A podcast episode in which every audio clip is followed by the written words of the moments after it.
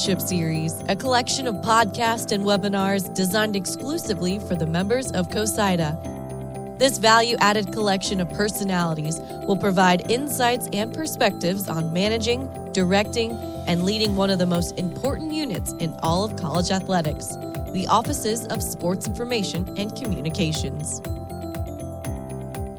Mary Beth Cooper became the 13th president of Springfield College in August of 2013, bringing to the school her experience from a long and distinguished career in higher education administration as well as community service. With her leadership, the Springfield College community has experienced a unified rededication to its humanics philosophy and the mission of leadership and service to others, and it has committed itself to educational excellence through the cultivation of partnerships that all allow students to produce new knowledge and that engage diverse populations. President Cooper serves on a number of boards, including those most familiar to us in the sports world, the Naismith Memorial Basketball Hall of Fame, as well as the Cal Ripken Senior Foundation.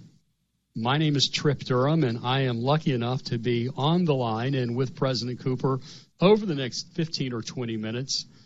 President Cooper, as we get started, this is a leadership series, and the only repeat question that each podcast guest will be receiving is this one How do you define leadership? Well, I'm going to answer that with not talking about leadership, so I may be the very first person in your leadership series that uses other words.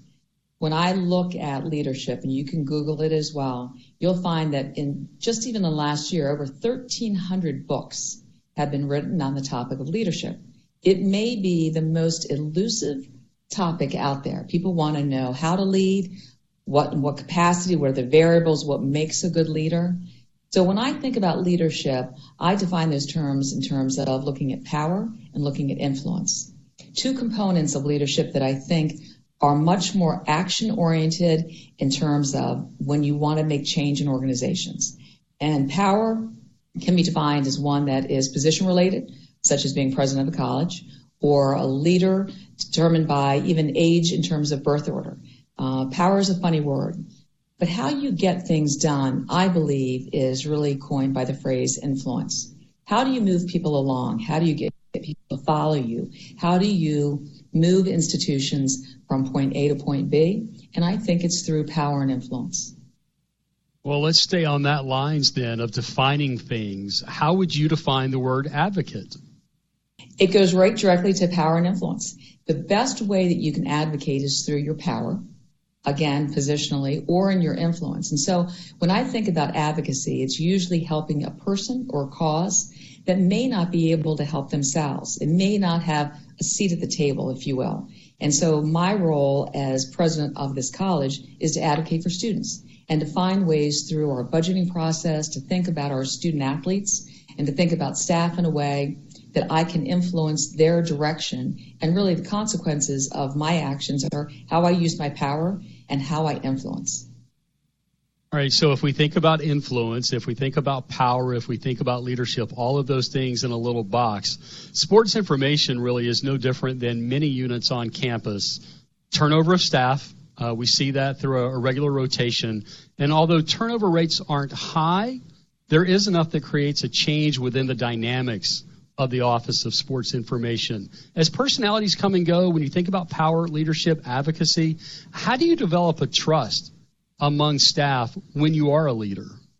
Part of it is recognizing their contributions. And I do understand that sports information directors that I've worked with in the past, um, both at D1 schools, D2 schools, and D3 schools, have incredibly complicated jobs. The workload associated with the sports information director is really unthinkable. Uh, the hours that you play, you are at contests, the hours that you're spending putting together data, some right on the spot for coaches as they're in the game, some after when you're analyzing the data.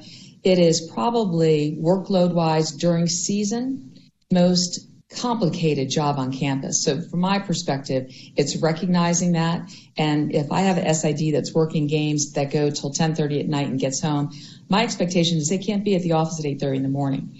It, there's no way that they cannot burn out if we're expecting them to work 80-hour weeks.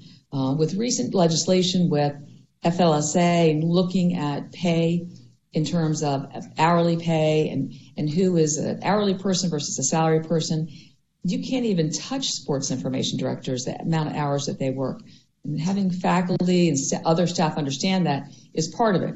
Recognizing them at sports information um, events is important, but amongst their peers, when they're working with other athletic directors, when you're recognizing people's contributions, I think it's really important to let them know how much they're valued. Um, and I don't know that we do a very good job at that from administrators' perspective. So we opened talking about humanics a little bit, and that's part of the mission and philosophy at Springfield College. Uh, humanics leads to human. Human leads to empathy because we all have it. So in your case about somebody not being in the office again tomorrow morning at 8:30, a leader has to be empathetic then, correct? It does. And uh, humanics is a really interesting concept, and it sets us apart from other four-year private institutions. And this has been an inception since 1885, spirit, mind, and body. It's a triangle where all three sides are equal. And I think if we expect people not to take care of the, their own spiritual side or their physical side, they can't possibly give us what they need to or what we expect in terms of hours of work. And so balance is really important here. And we live the humanics philosophy. It's also in leadership and service to others. And so service is wonderful. And it, I think it's really important when we think about leadership, but we also have to take care of the people that work with us and for us service certainly is important, but so is responsibility. Where does being responsible factor into leadership? And in this case, since we're talking about the Office of Communications, how does responsibility factor into leadership in that unit? Well, part of the work I believe that a, that a strong SID provides is not just the information, but the storytelling. We rely heavily on our SID to not just provide the statistics from the game the last night, but Tell me a little bit more about how the athletes played together, how they or didn't play together, what went well and what went wrong, and also behind the scenes on our athletes. Tell us a little bit about their upbringing, the challenges that they're facing. From my perspective, the very best SIDs are the best storytellers, and you don't see that just in presenting data. We at uh, Springfield College, we have the opportunity to have our SID MC our banquet at the end of the year. Works with our Hall of Fame events and where his strength is, from my perspective, is taking that data and making it into a compelling story for not only our student athletes and the parents that come to these events, but the donors. It's a very powerful position, and I think we need to recognize that and understand where they are as a part of our team. A bit of a devil's advocate question here, especially since you alluded to the idea that leadership is a bit nebulous my words, not yours from earlier. What goes into developing a style of leadership? How do you know as a leader that you have fully developed your style?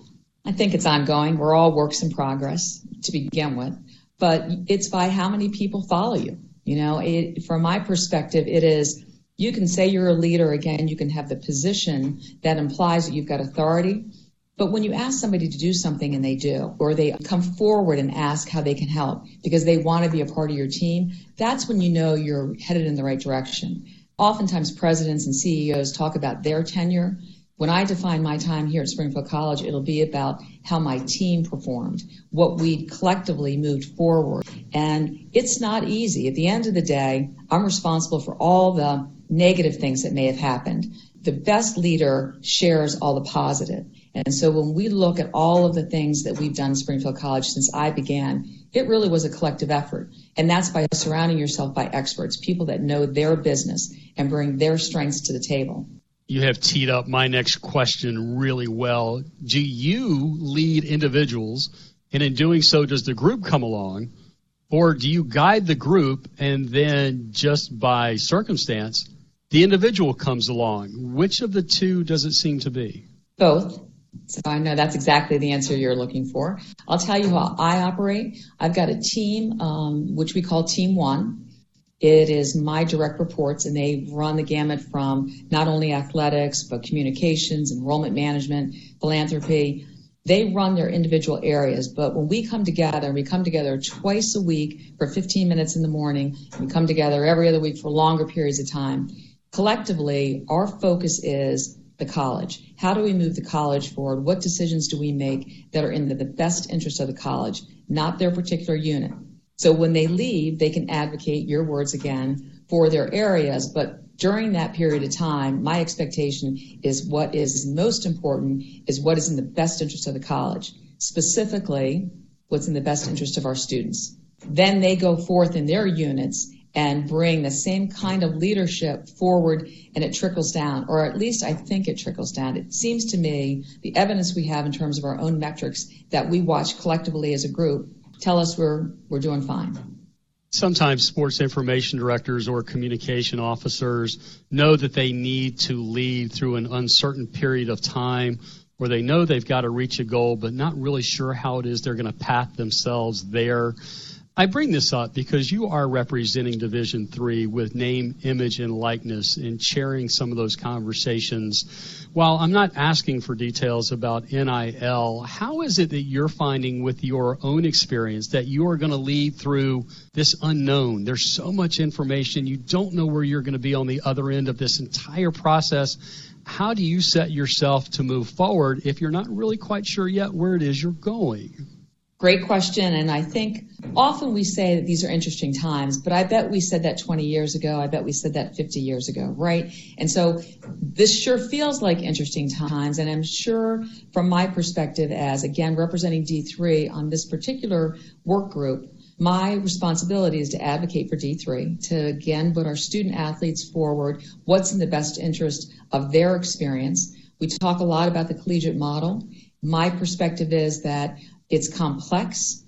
A lot of the decisions that are being um, asked and questioned or the issues that are coming forward, there's so many unintended consequences that the average person that may be reading bits and pieces of this doesn't understand the impact. And so what I would say to my SIDs about this particular issue and any other issue that's complex is you've got to break it down. You absolutely have to prepare yourself with all the background information, what the possible risk is when we make certain decisions. You know, leadership sounds like it's an easy thing to do is to get up and lead, but really it's messy. It's a really messy process.